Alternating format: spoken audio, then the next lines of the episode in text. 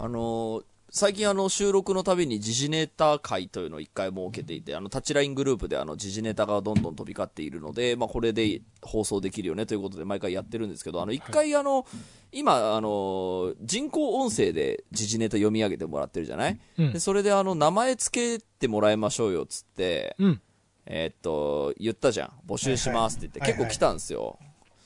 えーっとですね、もちみ大福から来たのが、時事ネたち。長いですね時事ネタち、時事ネたちっていう、えーっと、ご時事が漢字で、うん音が、えーっと、音も漢字で、うん。で、時事ネ。ではい、たち。あがひらがなです。はいたちあ。まあ、なるほど時事ネはいはいたちみたいな。時事ネはいはいはいはいたちみたいな。なるほどねフルネームみたいなね。あとは、えータッチネームみゆゆ。えーお三方の一文字ずつを取って、田淵智也の田、田代智和の田、小寺博の子。で、えっ、と、漢字だと、田んぼの田と小寺の子で、でんこちゃん。はい。電力次会社の。はいはいはいい。やそうですね。東京電力のあそうだやばいメインキャラクターですね。商標取られた。えーっと、他ですね、タタラ。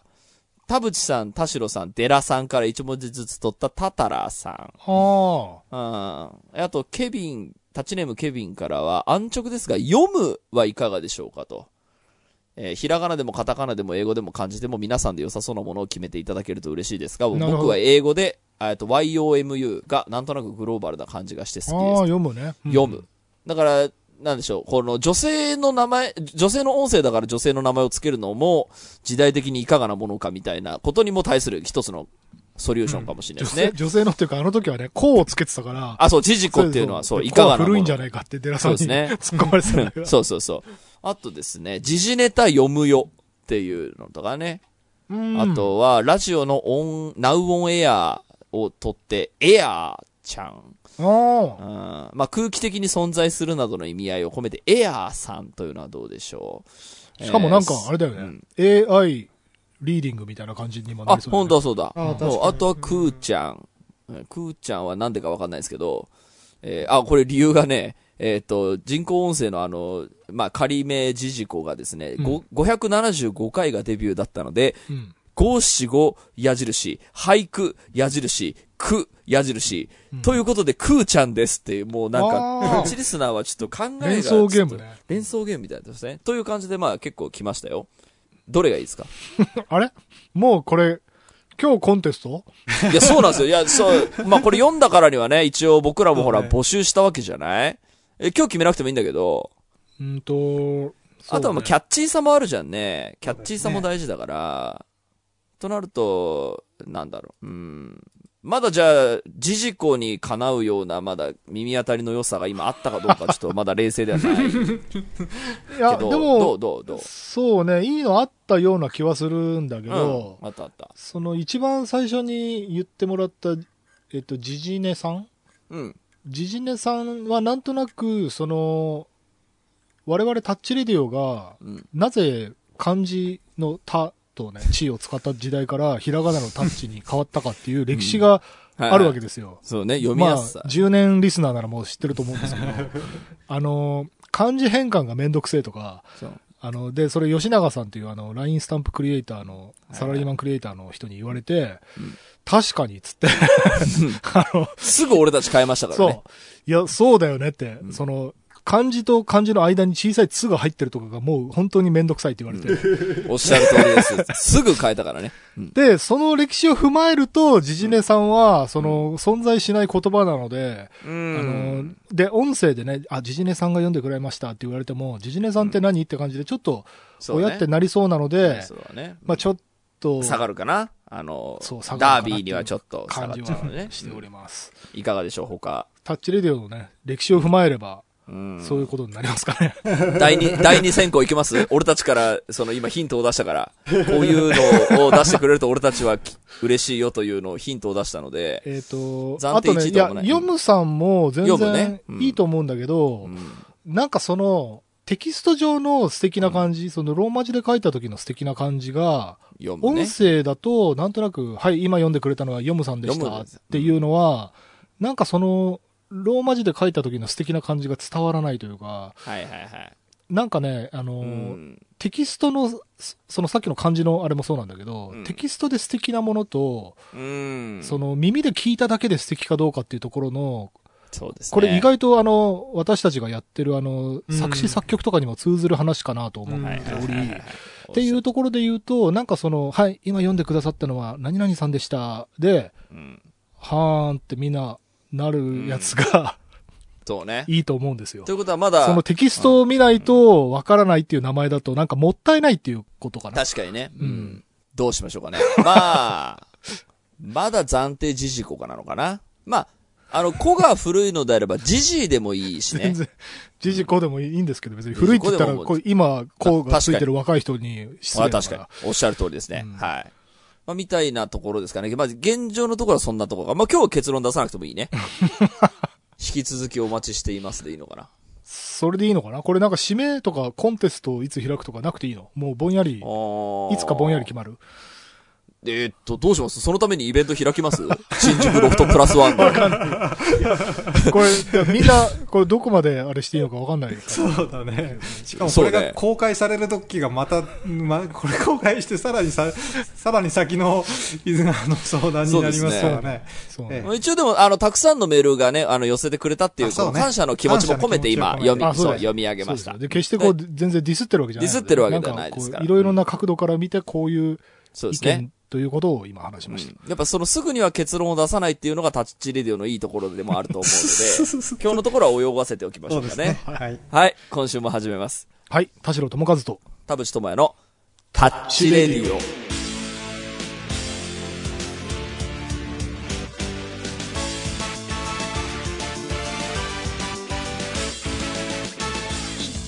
改めましてこんにちは、田代智和です。改めまして、こんにちは、田淵智也です。この番組は作曲家田代智和とミュージシャン田淵智也がお送りする閉塞感ダハレディオでございます。あの、今週、あの、時事ネタがまたちょっと溜まってるので、今週もちょっとやらせてほしいんですけど、はいあの、今回まだ取り上げない、あの、おあの人工音声に変換結局しなかった、その、リストアップしなかったやつで、あの、空気から肉ができる、エアミートっていうのがあってさ、うん科学の記事で。で、俺ちょっとびっくりしちゃって、あ、もうここまで来たのか時代はと思って、田代さんと寺さんに読んでもらいましたけど、うんどうでしたかあの記事？その、元の記事がうん SF っぽかったから、うん僕はその後本当にこんなことできるのかなと思って。空気からら肉ができるっていう見出しなんですよね。そうそうそうそう。で、ちょっと深掘りしようと思って他のソースをいろいろ探してたら、うん。どうもその、培養液というものがあり、うん。そこにその空気だったり、まあ、様々なものをミックスしていって、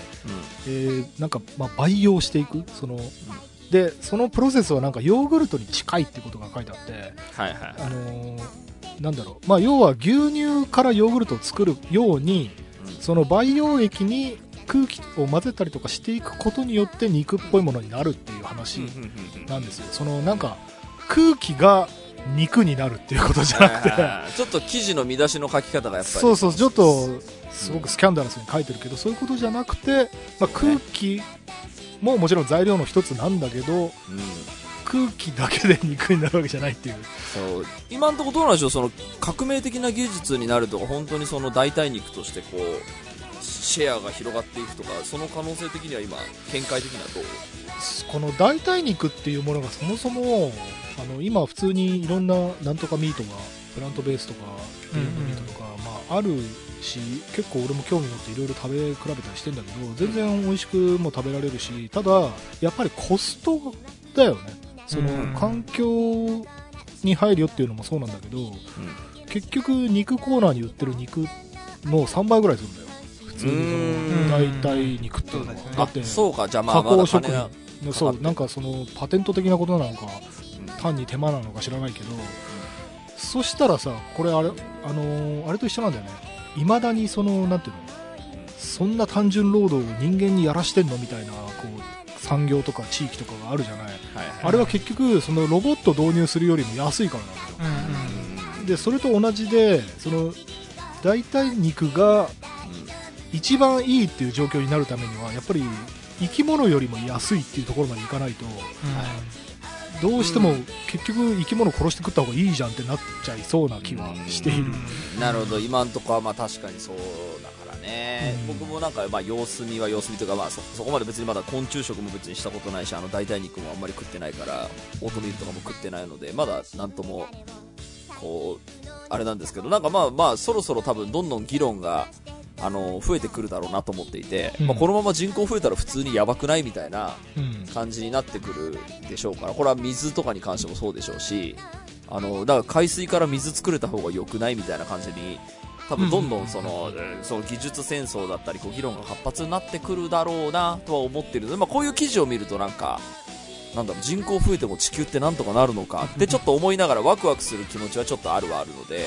期待はしたい。なんかだからあとそのエネルギーコストが低ければいいよね、うん。その俺本当にそこに尽きると思っててそうね。これとこれ比べた時にどっちが環境負荷が小さいですかっていう総合的な、あの議論ってなかなかなされなくて、なされないなんかね。ピンポイントでそこだけっていう言い方をみんな、まあ、もちろん自分たちの企業の、ね、研究成果をいいように発表したいからそうなるんだろうけどじゃあそのなんだろうその海水からねじゃあ海水をフィルターかけてあの飲める水にしますっつってじゃあそのフィルター作るのにうん。環境破壊どんぐらいしてんですかっていうことが大事なわけじゃない？そうね。で結局海水から飲める水作れるけどそのフィルタリングのためにめちゃくちゃエネルギーコストかかってますってなったら意味がないわけで。うん。ただあとそのやった気になるやった気になるビジネスみたいな感じあるじゃん。多分 SDGs って今大体そうだと思うんですけどあのほらレジ袋を削減しようみたいなうん。のもあれやっぱそのやった気になるポイントが得られるから多分みんなやるじゃんね。あそうそう。ちょうどね昨日ぐらいにツイッターかなんかでバズってたのがあの紙製のストローは湿気に弱いから一つずつプラスチックバあのビニールで個包装されてる。そうなんです。そうなんです。だからそのまあそういうその技実情はあるじゃない？そのリサイクルがいいぞって言ってもそれうんリサイクルするのに結構コストかたかかってるからこれどっちがエコなんだっけみたいなのってまあ、うんうんもう昔からその議論されてることではありますから、そのレジ袋一つとっても SDGs のその各企業がやってること一つとっても、これって本当に、その、なんでしょう、持続可能っていうのに向かっているいい答えなんだっけっていうのは思いながら見るようにはしているので、まあ、この、何ですか、えっと、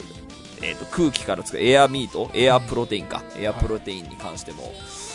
今んとこ特に何も思わずそう見ていますね。まあ、ただねその技術うん。開発の経緯が面白くてもともと宇宙食みたいなね、そのそうね。なんかその話はすごい面白くってそこは俺 SF 好きとしてはこの研究自体はちゃんと実用化まで持ってってほしいなと確かにね。もちろん。やっぱね何年も経ってそれをちゃんと実現するように時代が追いついてきたことでもありますからね、うん。きっと、うん、それはちょっと期待するところですけどね。という感じであのタッチレ LINE グループで頻繁にやり取りされてる時事ネタの中からよりすぐりのニュースを紹介します。今週も30分間あなたの閉塞感をダータッチ。チ。田代友和とタッチレディ時代の試練に耐える音楽を落ちこぼれから歩んできた山下達郎の半世紀。6月11日ヤフーニュースのオリジナル記事です。2022年69歳を迎えた山下達郎さん。代表作の「クリスマスイブ」をはじめ多くの曲が時代を超えて愛されています。青春時代の苦労自身の音楽表現夢を追う若い世代への思い。ロングインタビューで歩みを振り返っています。さあということで山下達郎のこれヤフーニュースに載ってたんでその元記事ちょっとごめんなさいわかんないんですけどまあ見出しではサブスク解禁一生しないっていうあの、うん。見出しだったんですけど まあ実際書かれてることをいろいろ読んでみるとなかなか面白いうんあのこれはすあのあのタッチメールでも来ました。このニュースすごく良かったですっていうの来ましたけどどうですか？この山下達郎の。これサブスクのことだけを言ってんじゃないですよ。音楽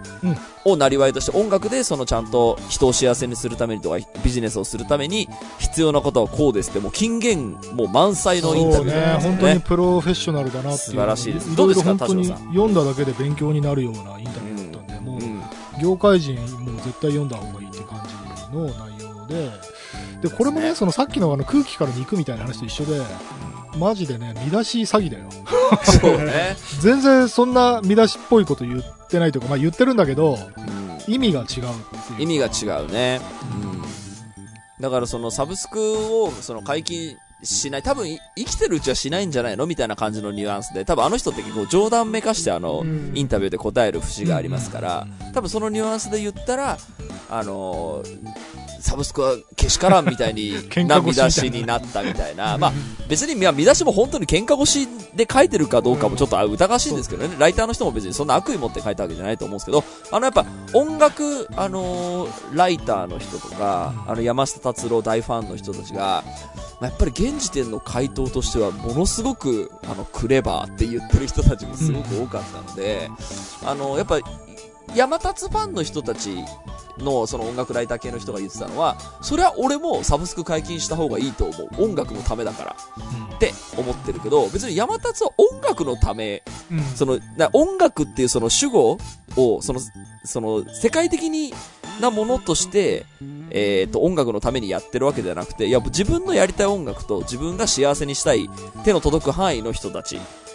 のためにやってるんだってなるとうーんまあ確かにかい別にサブスクやんやんなくてもまああなたの立場だったらいいでしょうとは思っては思ったなという印象でした。はい。なんか田代さんあります？とか僕そうね。いやでもね本当にすごいいろんな眼蓄のある名文っていう感じで、うんこのインタビューされた方もすごいね。文章をまとめるのうまいんだろうな上手でしたね、うん。だしだからそのそれこそそのこの見出しだけで繰り広げられる不毛な SNS バトルに関して一個ものをい申したいのは、うん。なんだろう、まあ、多分ね、その山下達郎さん自体がすでにもうレジェンドだから、うん。その大御所が何か言うともう、それだけでこういろんな影響が出ちゃうんだなっていうこともちょっと感じたんだよね。うん。このインタビュー、俺はすごいもう名文だと思ったけど、その全部読むところにたどり着くにはさ、まず見出しでこう興味を持たないといけないわけじゃない。でこの読んでる人もそのリスナーだったり、まあ、もう老若男女いろんな立場の人とかが読むわけだからなんかこういうふうに田淵君とか僕が受け取ったように受け取ってる人が多分そう少ないからああいう不毛なバトルになってんだろうなっていうのもそうですね。感じてうん。なんか本当に難しいなと思ったこう人にこんなにいいものだけど人にそれをいいものとしてなんだろうそうだね。伝えることとか全部読んでもらうこととかって。結構、まあ、音楽業界ってこう金の権下といいますか資本主義のこう慣れの果てみたいな業界なので やっぱこれを読んだ時にやっぱりあのけしからんというか保守みたいに見える人って多分多いと思うんですよ、やっぱり、あのーサブスクを解禁しないのは音楽のためにならない人のひら広まるのに。で、俺もそうなんですよ。サブスクにない音楽はないものと一緒だと思ってるんで、うん僕も。で、思うんだけど、山下達郎には何が確固として持ってるかっていうと、ターゲットユーザーがちゃんとあるんですよ。ターゲットユーザーがいるので、ここを満足させるためにやれることを私やってるんで、まあ、これ以上は、えーっと、興味もないですし、そもそもこのサブスクというそのビジネスモデルが、あの、本当にじゃあ、えーっと、音楽を作ってる人に全く還元し、できるようなビジネスモデルになってるのかというとなってない。からやらないという、その確固たる理由があって、で、そこの天秤にかけた時に、まあ、広まる方がいいよなって思う人はサブスクやりゃいいんですよ。で、僕も割とその側だと思う。その、うんだって聞いてもらった方がいいじゃんって、その、広告みたいなもんなんだから出そうぜってはい思ってる側の人間なんですけど、これは、えっ、と、多分俺の世代で言うと、俺の思っているターゲットユーザーがイコールネットユーザーとほぼリンクしてるから、ないとダメなんですよ、多分。ネットユーザーがターゲットユーザーのベン図とほぼ重なるのであれば、そうねうん。だけど、山下達郎が生きてた時代とか、彼を支えてるファンの人たちって、そのベン図あんま関係ないですよね。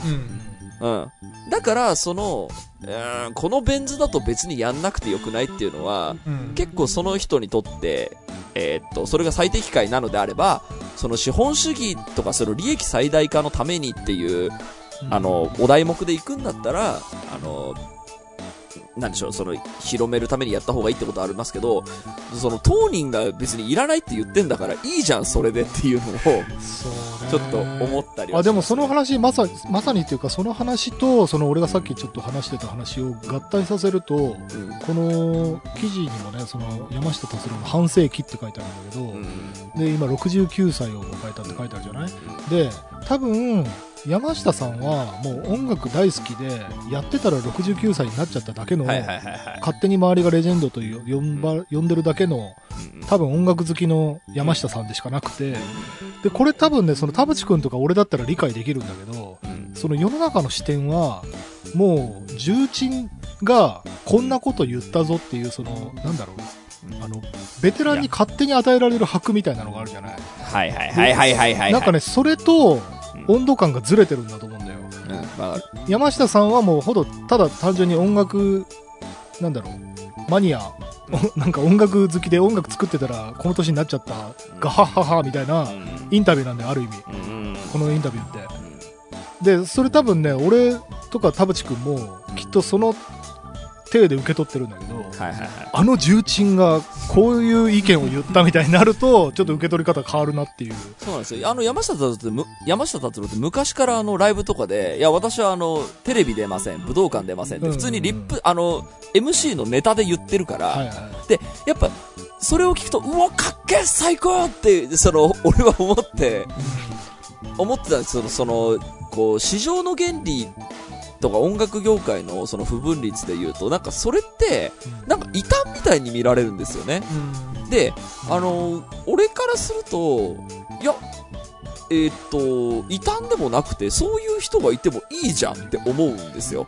そうだようん。だからその、テレビに出ることのメリット、デメリットでありますとか、武道館アーティストでいることのデメリットみたいなのが多分山下達郎は織り込み済みで出ねえって言ってんだから、いいじゃん、それでって。俺もそうなりたいぜ、みたいな、その気持ちがやっぱあるじゃん。その、うんそうでありたいみたいな。だって音楽好きでやってるだけなんだから、そうでありたいぜ、みたいな、そのところがあるのを、やっぱ、ちょっとやっぱ代弁してくれてきた、その人なんですよね。うんこれ、うんファンに対しても、そのなんか、客はう歌うなみたいなことを、やっぱ平気でラジオとかで言う人だから、うんおめえの歌を聴きに来たわけじゃねえんだ、みたいなことを、うんあの、普通に言う人なんで、なんでしょう、あの、まあ、今の件に関しては別によく言ったってほどでは同意はしてないんですけど、なんか、いい音楽やってるクリエイティブな人が、で、あまあまあの権力持ってる人がそう言ってんだから、いいじゃんっていう、その、だから、それが認められないとか、異端って扱われるとか、保守とか言われるっていうのが、俺、それがちょっと気持ち悪いですね、なんか。うんいやだからこれがまた影響力逆に言うとその実績とか影響力のない人が言ってたら別にただのうんうん。あれなんだよ、一意見なんだよ。そうそう。そのなんかやっぱり勝手に権威を周りが与えているから、ん。権威ある人がこんなこと言ったぞっつってあの魔女狩りみたいうん。になるというかもう言ってることは本当にもうあの親しみを込めて言うならばもう音楽バカがうん。あの笑いながら喋ったっていうだけだそうけそうそう。多分やっぱ嬉しいじゃん、そういうの聞くと。いや、最高だな、やっぱ山下最高だぜってなるけど、うんそそうねあ、そう取らない人はやっぱいると思ったので、すごくあの、ぜひ読んでほしい文章だなと思いました。ねぜひ最後まで読んでほしい、最後まで読んでほしい。はいさあ、次。BTS が活動休止6月14日ロイターの記事です世界的に人気が高い K-POP グループの BTS はグループとしての活動を休止しソロ活動に専念すると発表した。期限については触れていない。メンバーの RM さんは K-POP やアイドルとしてのシステム全体の問題は成熟する時間が与えられないことだ。常に何かをし続けなければならない。と指摘。絶え間なく求められてきたレコーディングやパフォーマンスを休止し個人の経験を積む必要性を感じていたと述べた。さあ、ということで、あの、BTS がですね、世界的なアーティストが活動休止をしますっていうのを YouTube で発表したよというニュースなんですけれども、はい。これも本当にあの、エンタメ、音楽エンタメビジネスのこう、終着点にして最適解を見た感じがして、なんか、胸が熱くなるし、胸くそも悪くなるし、なんか不思議な気持ちになるニュースでしたね。どうですか、寺さん？いやだからまあこれさっきの山下達郎と真逆の立場ですよね、若くしてあのもう求められるがままに、えーやってきたことで、まあ、燃え尽きてしまったというふうに、まあ、あの自分たちも言ってるわけじゃないですか、いやつまりあのシステム全体の問題っていうふうにうん。で、えーそれをこうこのままじゃやっていけないという話になっているので、つまりもうサブスクは出さなきゃいけない武道館には立たなきゃいけないっていう、そっちのこうロジックではやっぱり続けてらん。ないじゃあ山下達郎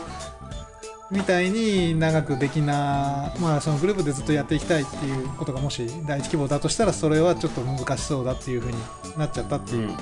うんうんうんことですよね。ででさっきあの田代さんも、まあ、で山下さんがもうレジェンドクラスになっていてで影響力も出ちゃったっていうことで言うと何言ってもこういろんな受け止められ方するっていうのが、うん。まあ、あの考え方ですけど。ね。それは BTS もそうだよそう BTS ももう完全にそうなっていて。でもしかしたらその影響力を逆に利用しようとしてこういう自分たちの発言の場で、あえて言ってるのかもしれないですよね、うん。もうそれはむしろ影響力を戦略的にあの音楽バカはもうそこはそんなに 自分の影響力を使ってやりたいようにするっていうことも もうすでに必要なくなってるのかもしれないけど、うん。まだ制約がある、えー立場影響力はあるけど制約があるっていう風な立場で何かそれを突破しようとした時に影響力をまあこういう風に使うっていうのもでまあそういう発表になったのかなと。うんうん。なんかすごいそのまあだからこのメンバーが発言して YouTube を出すっていうことを事務所も許してるっていうことがまあななんでしょうかね、まあおもいやろいなと思う。あれでも俺最新情報にアップデートしてないけどなんか事務所は否定っていう記事とですね。えっとあのん。そう。ななんか解散ではないみたいな感じ。あのあそうかそうか否定じゃなくて、ね、活動は休止するけど、それは、あの、充電期間のためのみたいなああはいはいはい。感じだったんで、多分、あの、真っ向から言い分が、あの、ぶつかってるっていう感じでは、あでは多分、多分なさそう。う。んあの、要は BTS が言ってることはちょっと一回休みましょうと。うん。ちょっとここから個人活動にちょっと一回シフトしますんで。って、俺が、あの、得てる情報の中では、はい。そういう感じなんですけど、なるほどね。うん、でもなんか、うんと、いやその事務所の、あの、発表文に関しても、僕やっぱちょっとこう、業界、あの、過激派おじさんとしてやっぱ気になるのが、なんかやっぱ、ロングヒットするグループになるための需要文、みたいなこと書いてたの、発表で。なるほど。もうなんか俺、こういう人がいるから音楽業界って、もう、もう、一生変わんねえんだろうなって、やっぱすごくちょっと思っちゃうというか、なんか、な、何を言いたいかというと、その、やっぱり、その、まあ、ダイバーシティの目線から言いますと、人それぞれ、ユニットそれぞれ、うん。バンドそれぞれ、一番適した幸福度のデザインってあるはずなんですよ。うんなんですけど、やっぱり同じ土俵に立たされて、同じそのトラックに立たされて、はい、あの、一番売れてください。うんいっぱい売れた方がいいですよねっていう、うんその競争に加担させられる感じっていうのを、やっぱ音楽で、こう、ビジネスをするってなると、どうしてもその、片棒を担がなきゃいけないっていう人たちがめちゃくちゃ多いと思っていて、でうん、それが喜んでやれる人はやっぱいいと思うんですよ。うん喜んでやれる人はし、人気者になりたいとか、テレビにめちゃめちゃ出たいとかっていう人は全然いいと思うんですけど、やっぱその中で本当に嫌っていう人たちがいっぱいいたんだろうなって思うと、この、本当に嫌って思っていた優秀な音楽の人たちを、うん。音楽業界に残さなかったっていうことは相当なダメージだと僕は思うんです。はいはいだから、その BTS に関しても、そのユニットに関しても、一番いい幸福度のデザインを、あの、コンテンツごとにやっぱ考えてあげてほしいなとは僕すごく思うんです。その、どこを目指してるの？紅白歌合戦です。よし、わかった。じゃあそのためにはこういうデザインをしましょうって全然いいんじゃないですか。うんで、どこを目指してるのって言ったら、うーん、まあ、別に1000人ぐらいのライブハウスでやれたら一番いいっすよね、みたいなのだったら、じゃあそこに向かってデザインしましょう。で、まあ、とはいえ、まあ5年10年ぐらい食えた方がいいから、1000人のライブハウスで5年10年食うんだったらこういう、あの、モデルがありますよって、なんかその環境を作ってこなかったくせにロングヒット、ロングヒットっていうのって、なんかちょっと癪に障るんですけど、どう思います？田代さん。もちろん癪に障りますよ、うん。だからそのエンタメを産業としてやってる人はでもそうなんだと思うんだよそうんの要はコスパがいいわけじゃんその新人をようやくものになるところまで育ててすぐ辞められるよりも、うんうんうん。あのやっぱりロングヒット飛ばしてくれる人の方がさその育成期間短くてあのヒットしたらその後ずっとヒットし続けてくれるわけだからまあコスパがいいわけだよね。うんだからそれこれを産業として捉えた時はまあそれは理解できるんだよ。うんうん。その尺に触るところはなんかそれが本当にあの卵を産み続けるあの鶏みたいな扱いをされてる気がして尺に触るんだけどうんその産業のメカニズムとしてはまあそうでしょうねってそのコスパ良くてロングヒットっていうのがまあ最高なことだからうん自分がそのなんかだ例えばそのなんだなんだ一番搾りとかスーパードライとかをは見したらさ、もうそれで20年ぐらい食えるわけじゃん。で、そうね。まあそうしたいっていうのはまあ、したいよね、みんな。産業のまあ人たちはそうだろうねと思う。うん。だからまあそれがシステム全体っていうこうね 名指しされてるまさにそのシステムなんだと思いますしうん。難しいですねだからなんかその、もっとそのロングヒットイコール利益最大化なのだみたいになるのが僕違くねって思うんですけど、うん利益最大化するんだったら、例えば客10分の1でもいいからチケット代10倍みたいな、はい。なんかそのやりまあ、方いろんなやり方あるよね。いろんなやり方あるのに、あのーや、やってないのに、なんでみんな、こう、その、ロングヒットだとか、その、なんとかアリーナアーティストだみたいなのを目指すことが正義みたいな思ってたりするし、あと、なんでしょう、その国民的テレビ番組に出て、うんその人気者になった時に、苦節何年みたいな感じで記事とか書かれるじゃんうん。目指してもねえのに。あれさ、すごい、だから、結局視聴者もそこに加担してるんですよね。誰が、そのトップアーティストに、誰がロングヒットアーティストになるでしょうゲームっていうのも、うん視聴者がそこに興味があるみたいな感じになっているんだよね。はい。で、やっぱり、その、そんなに売れなかったらとか、例えば武道館に行けなかったら、なんか、あんまり売れなかったな、みたいな感じの、なんとかの一あ発、ー一発屋だったな、みたいなんで、うんうんそれをやっぱ視聴者とかも言っちゃうから、視聴者もなんか当然、あの、みんなロングヒットアーティストになるべきみたいな感じで圧力をかけてる感じは僕あると思うんですよね。まあまあまあ。でこあの要は視聴者というか消費者もそれに掛け金を投じてるわけじゃないですか、うん。誰を応援するか。でその人がうまく、えー、よくなっていけばみたいな、まあ、そのこうか掛け金というかねカジノ的なものがこう資本主義は持ってますが、えっとまあ、その話は結構何回もしてるので一回置いとくと、置いとこの。えー BTS のあの発言の中で成熟する時間を与えられないことだっていう自分たちの評価があ自己評価アイドルとがあるじゃないですか。して成長ができないっていそうそう。だけど K-POP と日本のあのアイドル比較した時に K-POP ってさすごいレベルの高さだなと、つまりあのダンスも歌もすごいと。完成品がもう最初から出てるっていう評評価の比べ方って結構やってると思うんですよね。あの AKB とかその辺はまだまだ素人とほとんど変わらないような子たちが歌とか頑張って成長していく姿を応援するうん。ものだっていうふうに、あの産業構造になってますけど、ままさかそのもうあらゆる意味でクオリティの高いせあのうん。成熟しきった BTS ですら成熟すまだしてないんだっていう自己評価がこう非常になんだろうなこれを見てどどどんだけどこまで成長しなきゃいけないんだろうかっていう。いや、でも、そね。それなんかね、俺分かる気がするよ。多分、BTS があのクオリティで、その何かを演じるためには、やっぱりそれだけ人生の大半の時間を、そのトレーニングに費やしてるっていう。あ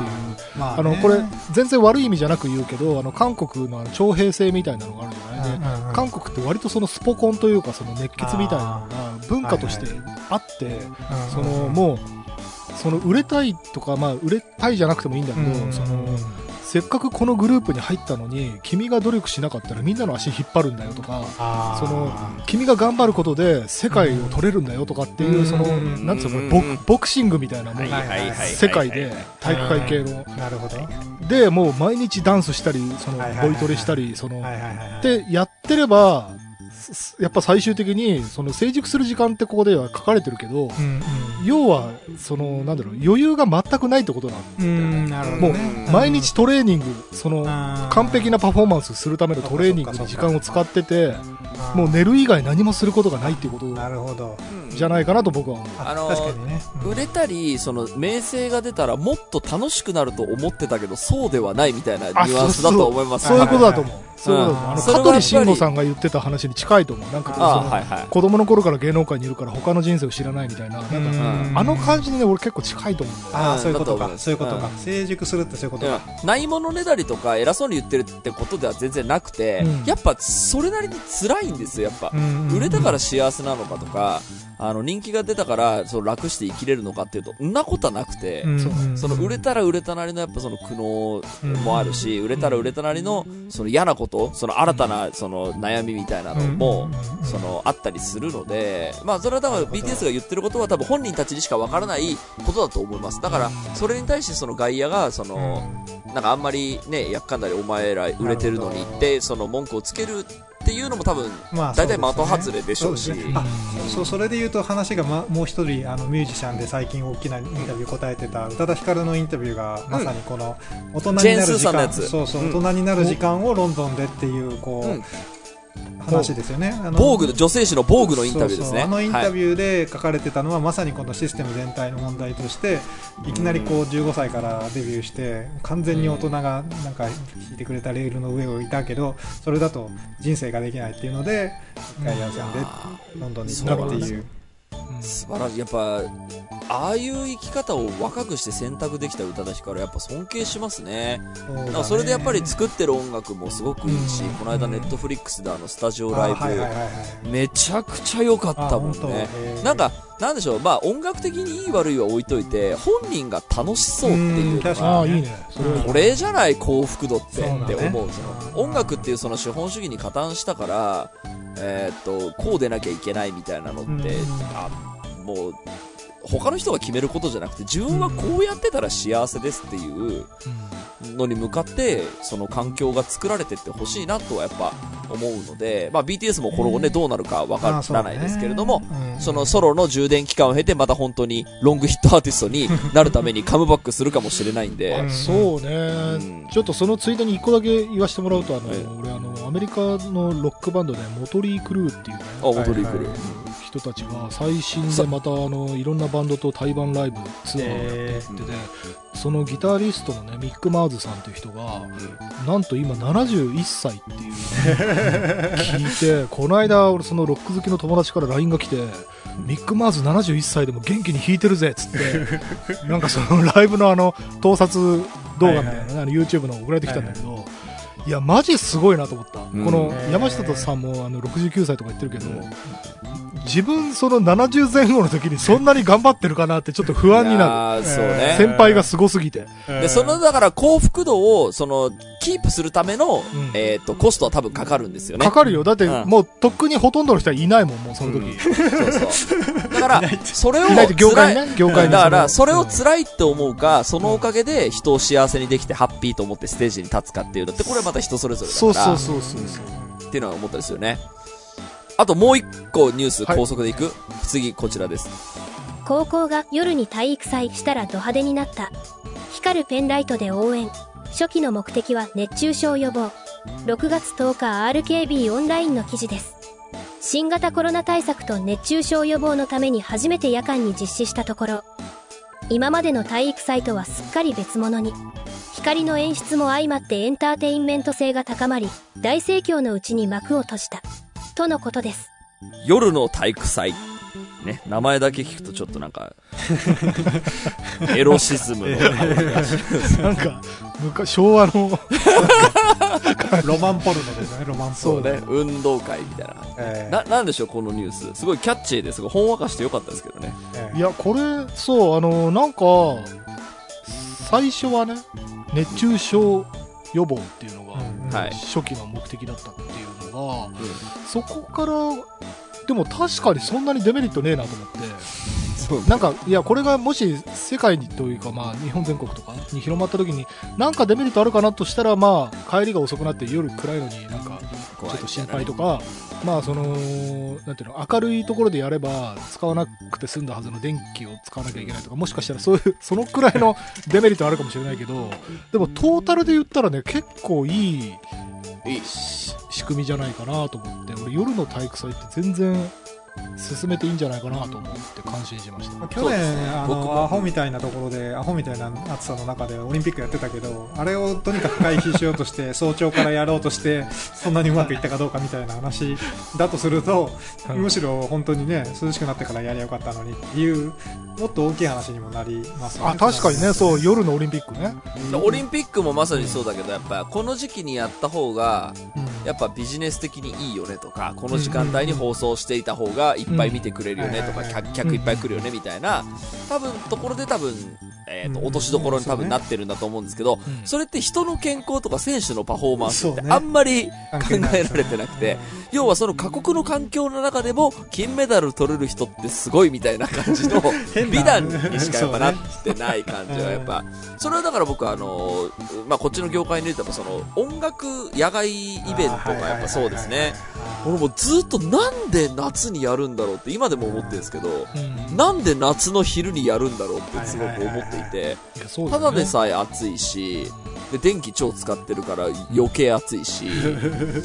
で、えーっと、あとなんだろう、えーっと、まあ、お客さんは熱中症でバタバタ倒れるし、ドリンクがお金かかるから、で、ケチって買わない人は倒れるし、で、その時に、その、いや、これこの後、春フェス、秋フェスとか、あと夜フェスとか増えてくんじゃないかなと思ったけど、やっぱたかが知れてるんですよね。うん それはだから、秋フェスじゃやっぱり休みじゃないからじゃないそうなんですよ。いや、そう、それはやっぱ、で、春フェスはちょっと増えてきましたけど、そうんんでもなんか。夏がメインなのは変わんなくて、今んとこ変わってないので、うーん、なんでしょうかね。あの、で、そんな中で言うと、あの、北海道でやってるライジングサンフェスティバルみたいな、まあ有名なところで言うとあるんですけど、夜にもやってるみたいなところあるんですよ。うん。えーやっぱ、あそこが、やっぱ居心地いいなって、そのお客さんたちはなっていくと思うんですよね。一回行ったら。うんなんかまあ、あの、昼は昼で楽しいけど、そのまあ北海道だし、涼しいし、テントも張れるし、で、おまけに夜もやってるしってなると、なんかそのバリューはやっぱ上がってくるとは思う思うので、にね。まあもちろんだから、そんな中、その炎天下の中、ぐちゃぐちゃになって終電で帰るっていうのが楽しいっていう人たちもい絶対いるでしょうから、はい。まあだからなくなってないんだと思いますけど、そうね。あの、まあ、野外音楽イベントに関しては、まあ、あの、なんでしょう、まあ、それに結構恩恵を受けてる人間なんで、特に、あの、これ以上、あの、へ、なんだろう、こ小言を言うつもりはないですが、この夜の体育祭のやつを見たときに、うん、こういうフェスいっぱいあったらいいのにと思うし、てか、ライブハウスってそういうところなんだから、みんなライブハウス来ればいいのにってすごいやっぱ思いますよね。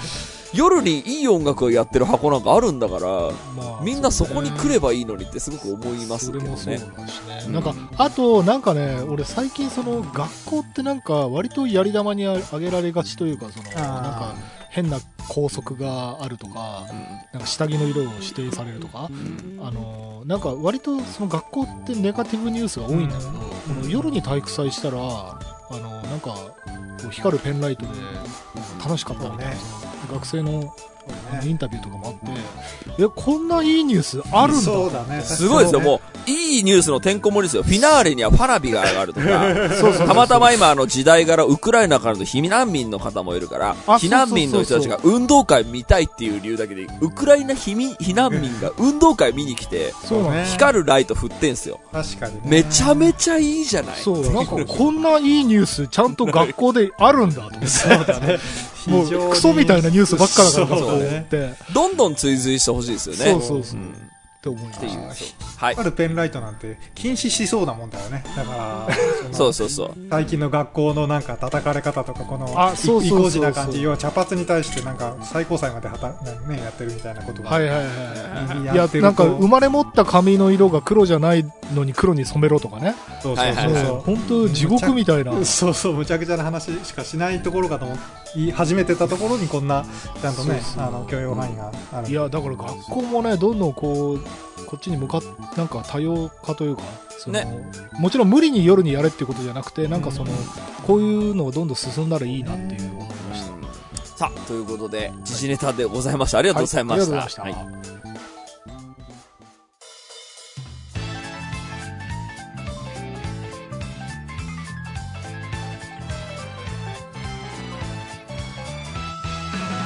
はいはい、エンディングのお時間でございます。今週もありがとうございました。番組のご意見、ご感想はブログのメールフォームよりお寄せください。タッチプさんに、ね、話してもらいたいことなど、えー、そしてタッチに貼って取り上げてもらいたい時事ネタなど大募集でございます。e メールアドレスもございます。タッチレディオアットマーク Gmail.com、tacchiradio アットマーク Gmail.com でございます。オフィシャルツイッターの方もぜひチェックしてくださいということで、はい、時事ネタをお送りしましたけど、あの、今ちょうどこの収録の時期に、なんかツイッターでサイゼリアがまたあの炎上したり、あの、用語論が。で、で、それ、デラさん、デラさんの耳にも届いてるの？いやいや、来てない来てない。そんなん炎上するたびにまたサイゼリアの評価が上がるだけっていう。あの、そう、ってんだ。うんあのね、これ経緯もちょっと説明するのもアホ臭いぐらいちょっとあの、ちょっと複雑すぎるので、うんあの、多分、あの、なんだろう、多分説明したところで多分デラさんに伝わんないと思うんですけど、なんかね、うーんと、そのニュースと、えーっと、まあ、炎上した人の言い分と、えーっと、炎上させた人たちの文句のつけ方とかを全部見て思ったのは、やっぱ見ないふりしようって思いましたね。なんか、本当にどうでもいい、あの、感じだったので、なるほど。うん。田代さん見ました？あのちょっとだけ興味あって、うんあの、いくつか追ったんだけど、ちょっと面白いこと考えたんだけど、毎回こういう騒動が起きるたびにサイゼリアの株が上がるだけだっていう人、そうね。言ってる人たちがいて、あのーマッチポンプなんじゃないかって言ってる人がいて。仕掛けてるやつがこれ内仕掛け、そう、サイゼリアを炎上させた最初のやつ自体がもうサイゼリアの側のやつなんじゃないかって 陰謀論みたいなのが出てきてて、俺ねこ、そこまで深読み始まったらめちゃくちゃ面白いなと思って。そうでなんかその要はサイゼリアで満足してるやつは貧しいっていう感じの見出しではい。炎上がしていったんですけど、なんかどういうその論拠で貧しいって言ったのかどうかもあんまりよくわかんないんで元のツイートを見ても。でなんだけどはい貧しいって言ったっていういかがなものか星人とえーっとメディアとバカが燃やしてるだけだからなんかねもうここに加担するのもやしでやっぱその誰が悪いんでしょうゲームを考えた時にやっぱ一番嫌なのがそんなことないよ、サイゼリは美味しいよって言っている人たちが一番なんか嫌な気持ちになったんですよ、そういう。のってああなんか、いや、サイゼリアは貧しくなんかないみたいなことをみんな言うんですよ。いや、もちろんいいこ、もちろんサイゼリアはうめえから、ももちろん言っても、それわざわざ、その、土俵に上がってまででかい声出して言うことかねってちょっと思って、まあでもやっぱり、り常連とか、まあいつも言ってる人からしたらカチンとは来る。カチンとは来るのはもちろん。だけどその、カチンと来たいきさつが、やっぱその、見出しだけ見たっていう可能性がすごい高い気あまあがするそれもあるんですよ。条で件反射あの、そう、最初の、やっぱ炎上しちゃった人はしばらくちょっとね、交戦体制をしてたんですよ。いや、俺何も悪いこと言ってないでしょって言ってて、はいはいで、多分、俺もそっちの側の絵は100%立ってないですけど、多分ね、なんか、あの、なんでそういう発言をしたかっていういきさつは多分あんだと思うんですよ。はいはいはい。で、それはもう僕これ以上おもんぱかれないので、まあでも140文字で表現しきれなかった。表現しきれないでしょうから、だから本人の言い分は、てか、まあ明日は我が身だなと思った。俺は正しいと思ってこういうことを言ったけど、それをなんか変な取り方をして、なんか、誰々に失礼だろうって言って、いかがなものか聖人と、あの、過激メディアとバカが湧いてくるようなところには加担しないっていうのが一番いいんじゃないかなと。だけどね、あのその話聞いて思い出したというかこっちでも実は似たような展開のあの論争っていうのは存在していて、あのカナダの多分ステーキチェーンだと思うんですけど、あの